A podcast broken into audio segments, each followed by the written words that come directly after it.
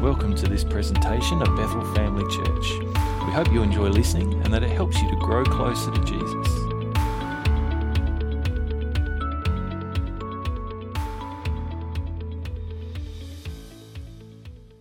I come to the message today when talking about resurrection and as our kids go out, they're going to have an awesome time. I want to share um, a a story from the Gospels, from the Gospel of Luke. And it's a story that uh, kind of occurs after the resurrection of Jesus. Uh, and it's found in Luke chapter 24. And it, it's a story of transformation in a way. It's a story of, I, I guess, in some ways, it, it represents that uh, transformation from death to life, from sorrow to joy. Because in, in a lot of ways, the, the resurrection of Jesus and, and, and the, the story about resurrection is all about the, this kind of transformation, isn't it? It's all about uh, from death to life, from what, what seemed like defeat for the disciples, which turn into to victory and the, the, I guess the revelation and the understanding of God's plan. And so much of our, our life with God, we discover is this kind of this, this life where we, we think things aren't going so well. And we think that, you know, we, we feel like we're struggling uh, through circumstances, we're struggling through, you know, whether it's whatever it might be, and we feel like, like kind of stuff is tough. And then at, at some point, we discover that it was kind of all part of God's plan in the end. And the Easter story is very much this kind of story where we see, um, you know, God uh, took what seemed like failure and turned it into his success. He took the sorrow of the disciples and turned it into this incredible joy. And, um, you know, he, he traded our sin and shame for his righteousness. And what we, we sing that song lyric, don't we? We, you know, we, we you take what the enemy meant for evil and you turn it for good. And there's so much uh, of that which we find in the, the Easter story that what the enemy meant for evil, God used for good. And the wounds that Jesus received at the cross, it, it wasn't like Jesus uh, was victorious in spite of those wounds. In fact, he was victorious because of those wounds, wasn't he? And, it, and, and God turned around what, what the, the, the enemy meant for, for evil into his greatest victory. Um, I really love, there's a song that uh, Elevation of Worship, Worship, have put out. Um, some of you might know it. Uh, it's called Graves into Gardens. You would have, some of you would have heard that one. It's, I encourage you to go and you look it up after church.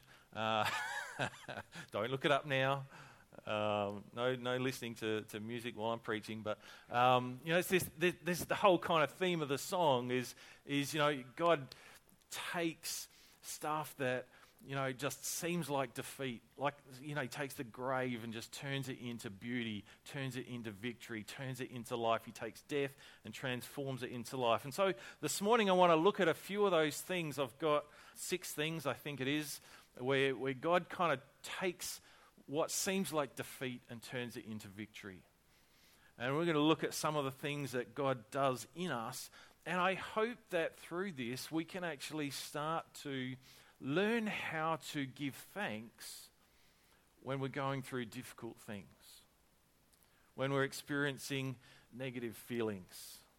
And like we I, don't know if you were here when we talked, uh, it was a, a, few months back now. It was a, a, message about giving thanks in every circumstance, and it's kind of been on my mind a little bit. But it's, it was that whole thing about the, the story of um, the hiding place with Corrie Ten Boom and being thankful even for the, the fleas in their, their beds in a concentration camp during World War II and, uh, and how God taught them to be thankful even for those things. But let's, let's read uh, from Luke 24. I don't have this one on the screen, so if you've got your Bible or your phone open um, to Luke 24, you can read it along. This is from the New Living Translation. We're going to pick it up from verse 13. It says, That same day, two of Jesus' followers were walking to the village of Emmaus, seven miles from Jerusalem. And as they walked along, they were talking about everything that had happened. As they talked and discussed these things, Jesus himself suddenly came and began walking with them. But God kept them from recognizing him. He asked them, What are you discussing so intently as you walk along? They stopped short, sadness written across their faces. Then one of them, Cleopas, replied, You must be the only person in Jerusalem who hasn't heard about all the things that have happened there the last few days. Now, if we're being honest, Jesus probably could have replied that he was the only person in all of existence who actually knew the totality of everything that had been happening in Jerusalem the last few days. He knew better than anybody what had been happening in Jerusalem the last few days. Apart from the, the human side of him actually being at the center of it all, there was a spiritual aspect to some of the things that had been happening in Jerusalem that he understood that they had no idea about yet. But we continue. He doesn't say that, does he? He kind of says, What things? Jesus asked. The things that happened to Jesus, the man from Nazareth, they said. He was a prophet who did powerful miracles, and he was a mighty teacher in the eyes of God and all the people. But our leading priests and other religious leaders handed him over to be condemned to death, and they crucified him. We had hoped he was the Messiah who had come to rescue Israel. This all happened three days ago. Then some women from our group of his followers were at his tomb early this morning, and they came back with an amazing report. They said his body was missing, and they had seen angels who told them Jesus is alive. Some of our men ran out to see, and sure enough, his body was gone, just as the women had said. Then Jesus said to them, you foolish people. You find it so hard to believe all that the prophets wrote in the scriptures. Wasn't it clearly predicted that the Messiah would have to suffer all these things before entering his glory?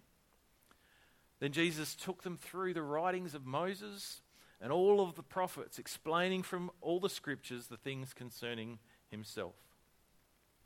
By this time, they were nearing Emmaus and the end of their journey. Jesus acted as if he were going on, but they begged him, Stay the night with us, since it's getting late. So he went home with them. And as they sat down to eat, he took the bread and blessed it. Then he broke it and gave it to them. Suddenly, their eyes were opened, and they recognized him. And at that moment, he disappeared that would be freaky. I, don't care who you are, that would scare the life out of me. Verse 32 says, They said to each other, Didn't our hearts burn within us as he talked with us on the road and explained the scriptures to us? And within the hour, they were on their way back to Jerusalem. Now, you remember that this is night time, and they didn't want Jesus to kind of continue on the road because it was getting dark, it was getting night time and it's, it's not, wasn't so safe to travel, so they invited him to come and stay with them.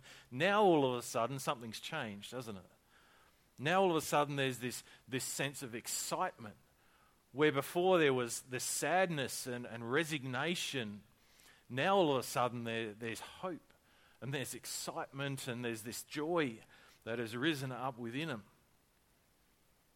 That, that video that we watched at the start of the service today, I loved to see uh, just some of those uh, people who were part of that, some of those actors or people that were part of the video, the way that they expressed that joy at hearing the news, that emotion that would have risen up in hearing the news that Jesus is alive, that the grave is empty.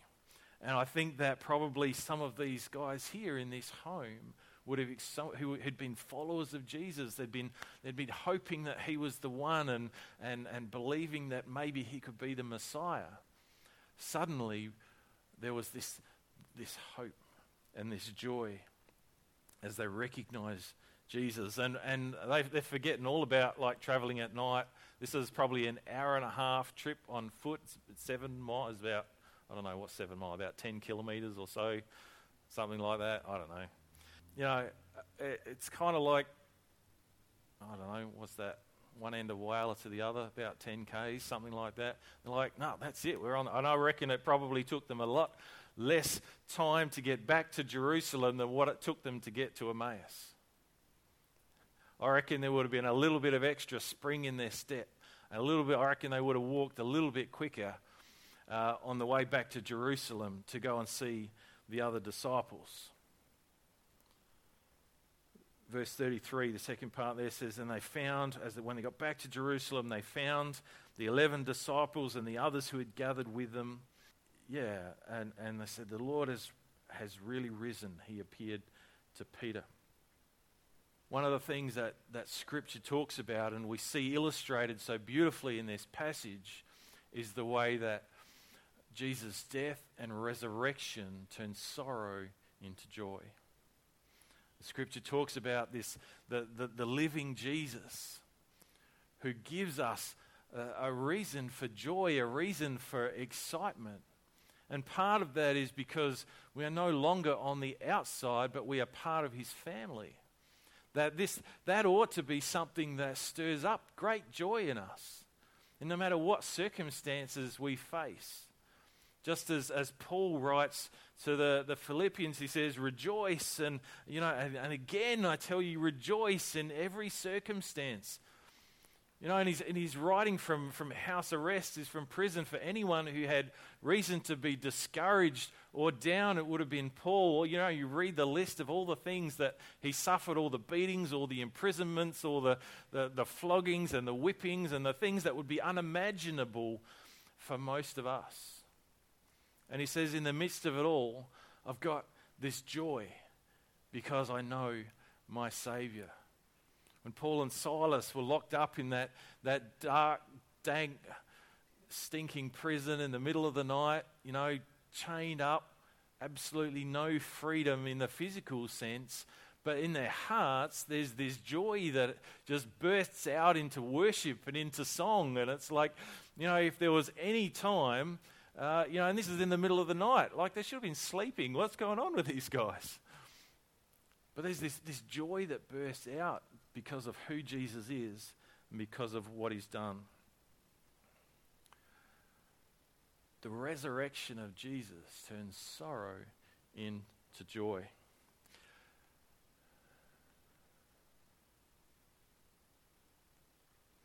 Secondly, it turns worry into peace. Philippians 4, verse 7 some of us know this verse, some of us a, a verse that we go to often for encouragement. It says, Don't worry about anything. In some translations say, Do not be anxious about anything, but says, Instead, pray about everything. Tell God what you need and thank Him for all He's done. Then you will experience God's peace, which exceeds anything we can understand. His peace will guard your heart and minds as you live in Christ Jesus. Now, when we read that verse, often we interpret that as saying we shouldn't ever feel worry. We shouldn't ever have, you know, those moments of anxiousness in our life. The problem that I have with that interpretation is that, you know, as, uh, we all have those moments of worrying about things at times, don't we? And if we have that interpretation of this passage of Scripture, then all of a sudden guilt and condemnation come in because we, we kind of we're telling ourselves, oh no, now you know, as soon as those things come in, we're like we've already messed up. I think we've all had those those moments, those those times when you know, we, we feel like we've, we've fallen short. We feel like we've, we've let Jesus down somehow, like we, we just didn't trust him enough. If we only had trusted him a little bit more, then we wouldn't have had that, that worry. We wouldn't have had that doubt. We wouldn't have had that anxiousness. But I want to I want to suggest a different way of interpreting maybe, or different to that at least anyway. Maybe, maybe you on this, that's all good. But I want to suggest a different interpretation to that. And I want to suggest it's this. What, what Paul might be saying is this when you have those moments of worry, when you have those moments of anxiousness, you don't have to stay in that headspace. In fact, he's saying don't stay in that headspace. Don't allow yourself to stay in that headspace. Don't allow yourself to entertain that worry, but instead take it to Jesus. He says, instead, pray about everything. Tell God what you need. Thank Him for all He's done. Then you will experience God's peace. We're, we're all going to have moments where things happen and there's, there's, there's worries that creep in, but we don't have to live with that. Jesus can take our worry and turn it into peace. Number three, he turns doubt into conviction. A few weeks ago, I spoke about Thomas. Some of you would have been here and you remember um, some of that message and, and some of that. Uh, we talked about doubt. It's okay to kind of experience doubts, to have doubts, as long as we're honest with them and as long as we bring them to Jesus. And this is what Thomas did. And in, in John 20 and 27 and 28, we, we read uh, this is when Jesus appears to the disciples again and when Thomas is there. And, and Jesus says to Thomas, Put your finger here and look at my hands. Put your hand into the wound in my side. Don't be faithless any longer, but believe. And Thomas's response, My Lord and my God, Thomas exclaimed. And I, I would be very confident that there was not a, a moment after that when Thomas doubted that Jesus was alive. For him, that doubt became a powerful conviction that led him in, into the things that God had called him to, to do uh, in, in being a witness and sharing the gospel with people everywhere. But God can take our doubts and turn them into convictions. Number four, he turns fear into faith. 2 Timothy chapter 1, a verse that we, we most many of us know well, it says, For God has not given us a spirit of fear and timidity, but of power and love and self discipline.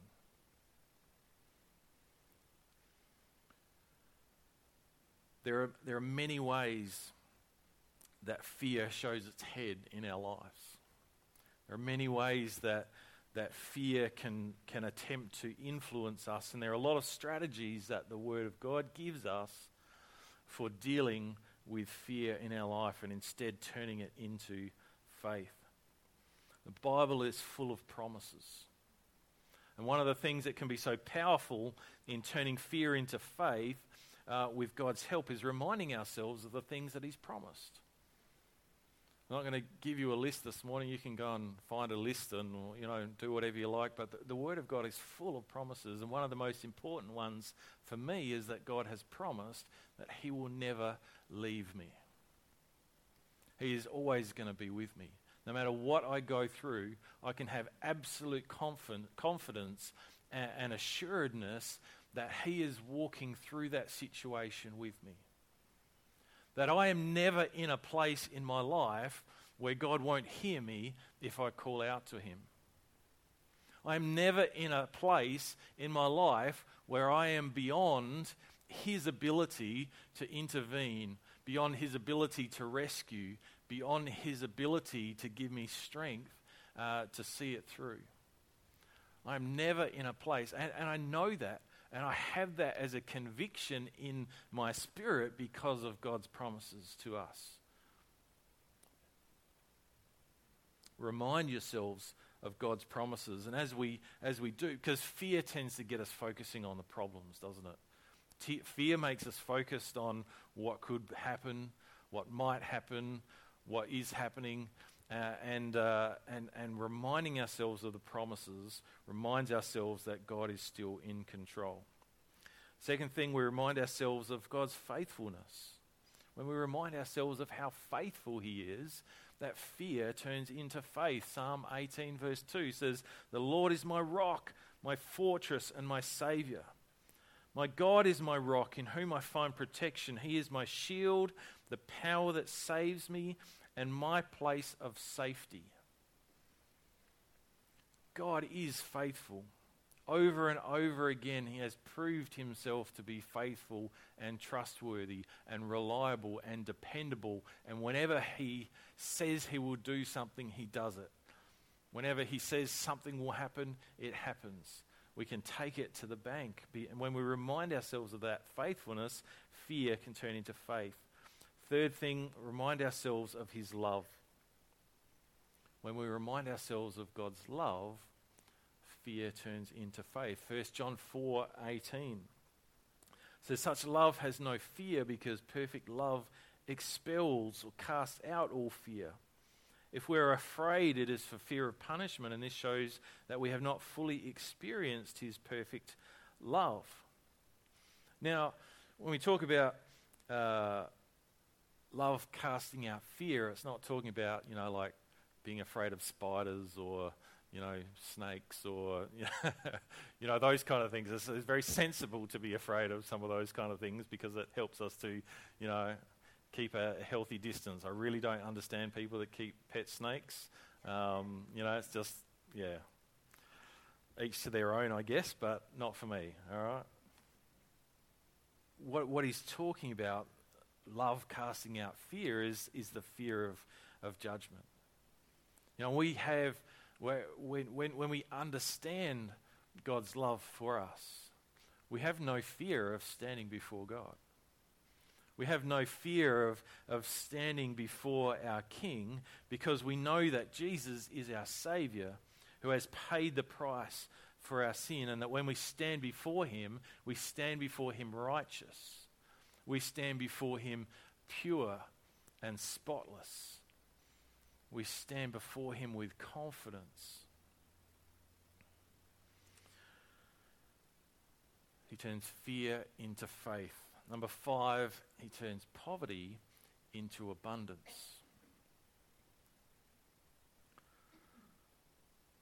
Philippians 4 19. Uh, Paul's writing to the church. He says, The same God who takes care of me will supply all your needs from his glorious riches which have been given to us in Christ. Paul says, I've got everything I need. You remember he talks about how he's learned the secret of being content, whether he has a lot or a little, whether he's got food or no food, whether he's free to go where he wants or whether he's in prison. He says, It doesn't matter. I know that, that, that God's given me everything I need. And this same God who meets all my needs I have absolute confidence can also meet yours.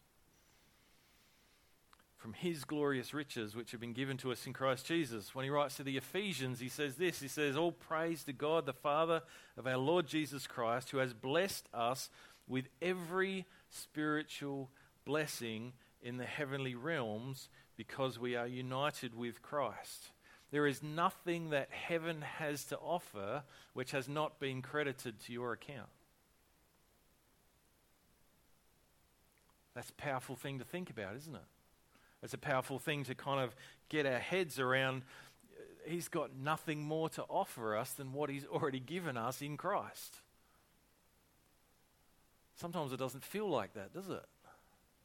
Sometimes it feels like, you know, God's withholding stuff, or we need to kind of like, you know, urge and plead with God to, to pour out His blessings. And Paul says, no, no, no, forget that. You've been given everything. In Christ, everything is available to you. You just need to learn how to access it and appropriate it and use it and receive it and put it into practice in your life. But it's all been given, it's all been credited to your account already. You lack nothing. And sometimes we can have a, a mentality of, of kind of poverty, uh, of, of feeling like we just don't have enough grace. We just don't have enough peace. We just don't have enough joy. We just don't have enough whatever. But God, you know, once upon a time that was true. Before we were in Christ, we didn't have any of those things, did we? But in Christ, all of those things have been given to us. He turns our poverty into abundance. Jesus said that He came to give us abundant life. Now, it doesn't all mean that we're going to be rich, right? We're not teaching prosperity doctrine or anything here this morning. Um, but he's talking about, you know, we have everything we need. We don't need lots of money. We need Jesus. We need his spirit at work in us. This is where we find peace. This is where we find joy. This is where we find life that is fulfilling and satisfying and has purpose and meaning. And he says, This is what I've come to give you. I've come to give you a relationship with God where you have every blessing. You have, you, you are highly favored. He holds nothing back because he wants you to have it all. And that's a powerful thing. All right, and lastly, we could go on, but these are the ones that I've got listed this morning. he turns weakness into strength. God turns our weakness into his strength. 2 Corinthians chapter 12, uh, verse 8 and 9. Paul's talking about, uh, he's writing to the Corinthian church, and he's talking about his thorn in the flesh. Some of you might remember he talks about, um, he talks about it as a way, something that God has put in his life to keep him humble. He says, I've been given all these amazing revelations and visions, and I've seen all these things, but God's given me this, this, this thorn in my flesh, this annoyance. I don't know if you've ever had, um, we have an orange tree at home, and uh, it kind of has thorns and stuff on the branches. You might have uh, a lemon tree or maybe even rose bushes. Rose bushes are the worst because they've got those little hooked things on the end of their thorns sometimes, don't they? And you get them. Uh, sometimes when you get like the, the big chunky ones in stuck in your skin and you can just pull them out and that's fine. I was never very good at wearing gloves when I did gardening. Um, but sometimes you just get those little splintery ones that get in under the skin and they're not really a major, uh, they don't really stop you from doing much, but you know, your fingertips are really sensitive, aren't they? And uh, you, you, get those little things and they get under your skin and you can't get it out and it bugs you. Uh, and it's just an irritation. And sometimes it's days before that thing manages to work itself out of your skin isn't it? Anybody relate to that? Yeah you've experienced that.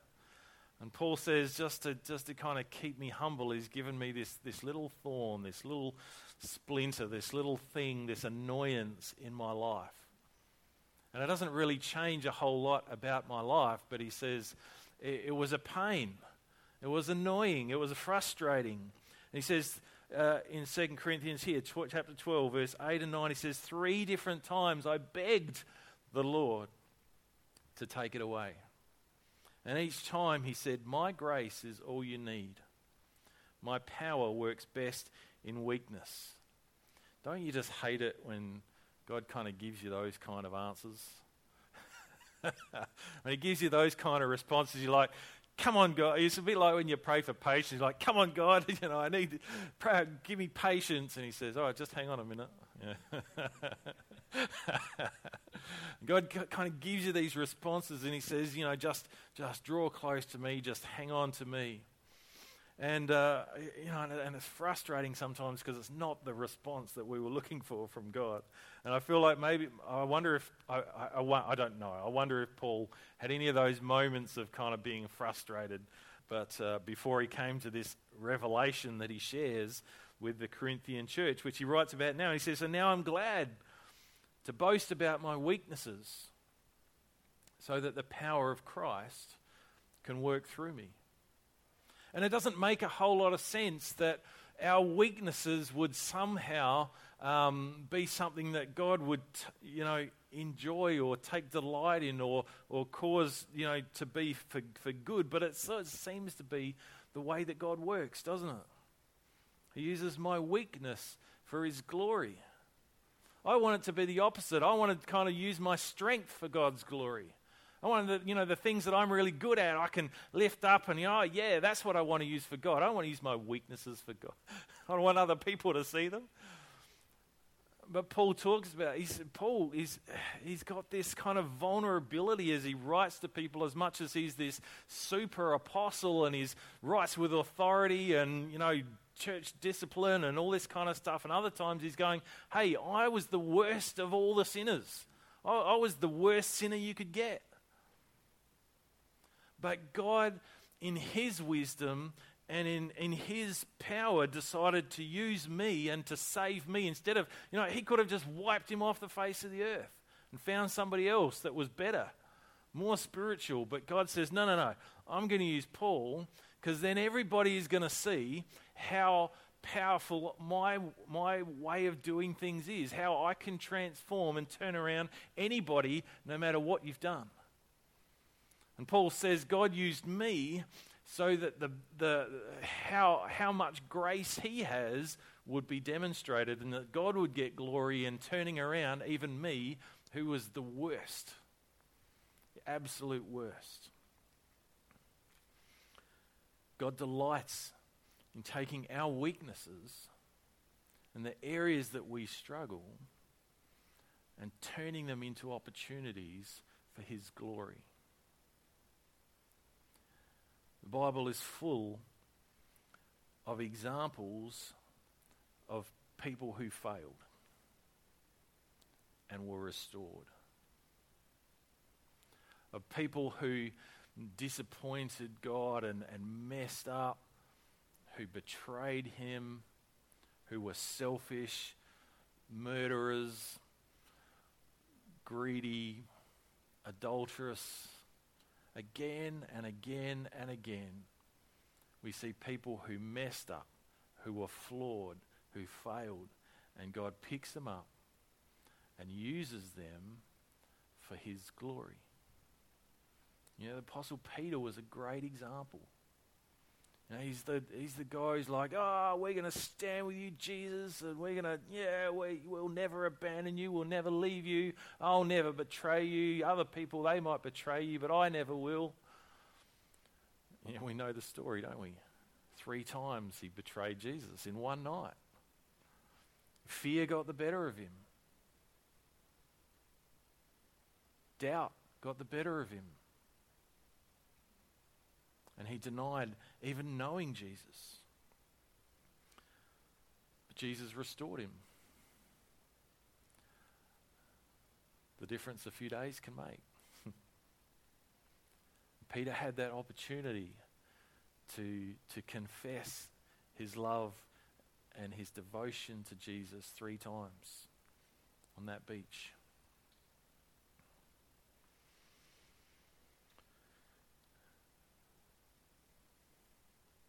So often the times when we mess up are opportunities for us to grow, opportunities for God to do something in us.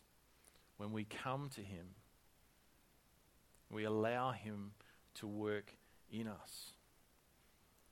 Romans 8, verse 28, is a, is a really familiar verse of Scripture. It talks about God makes all things work together for the good of those who love him and are called according to his purpose. You know, I used to think that that meant that God would make everything work out nicely for me. And then life happened. And I discovered that was the furthest thing from true. Things don't always work out nicely, do they? But I don't think that's what Paul was talking about when he wrote this verse to the church at Rome. I think he was talking about what we've been talking about this morning. That no matter what happens, when I surrender my life to Jesus, when I submit myself to Christ, that somehow in the midst of difficult circumstances, somehow in the midst of my failures and my weaknesses, God uh, brings into my life a, a greater connection to Him, a greater. He, he, it's like he, he shapes my life just that little bit more to look like Jesus.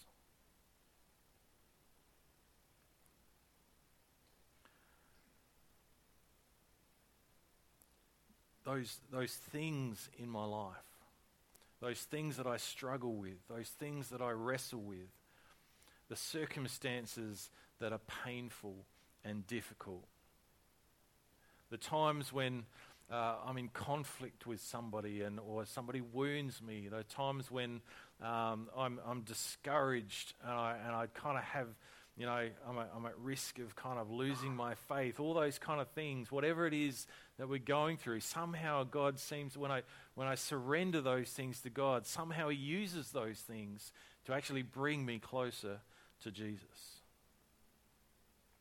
If I can trust Him with those things, if I can let go of those things and not hold on to them and try to fix them myself, but to bring them to Jesus. God takes those wounds. And sometimes, you know, it's we don't experience victory in spite of those weaknesses. Just like Jesus, sometimes the victory comes because of those weaknesses. Sometimes our victory comes through our wounds. Sometimes it is those things that become our teacher, our, our lesson um, through the work of the Holy Spirit bringing wisdom. And we find that because of those experiences, because of those wounds, because of those ways that we've been hurt or betrayed, or because of those, those challenges, those illnesses, or the, the losses that we've felt, they become the things that uh, get us to that place in Christ where we have more grace towards others, where we understand the power uh, of forgiveness, where we find that we've got more kindness or more generosity, that, that Christ is at work within us, teaching and shaping and molding us because of those things that we've been through. God takes our wounds, takes our weaknesses, takes our defeat, turns them into victory by his power. And this is the message of the resurrection. Let's pray. Father, we thank you for your faithfulness. We thank you for your goodness. We thank you for your power at work within us. Lord, we thank you that you are in the business of transformation. You are in the business of taking death and turning it into life of taking defeat and turning it into victory, of taking weakness and turning it into strength, of taking sorrow and turning it into joy. Father, we thank you for your power. Lord, we pray that you would help us to have that, that courage and determination to submit ourselves to you. Lord, when we're going through difficult things and challenges and trials, Lord, whatever they might look like, whatever form they might take in our life, we thank you that, you are, that when we submit those things to you, when we surrender ourselves to you and trust ourselves into your hands, Lord, that we know that you are faithful and you work all things together for our good. We give you honor. In Jesus' name we pray. Amen. Thanks for listening to today's message. For more information listen to other podcasts, head to our website at bethelcrc.org.au or check out Bethel Family Church on Facebook.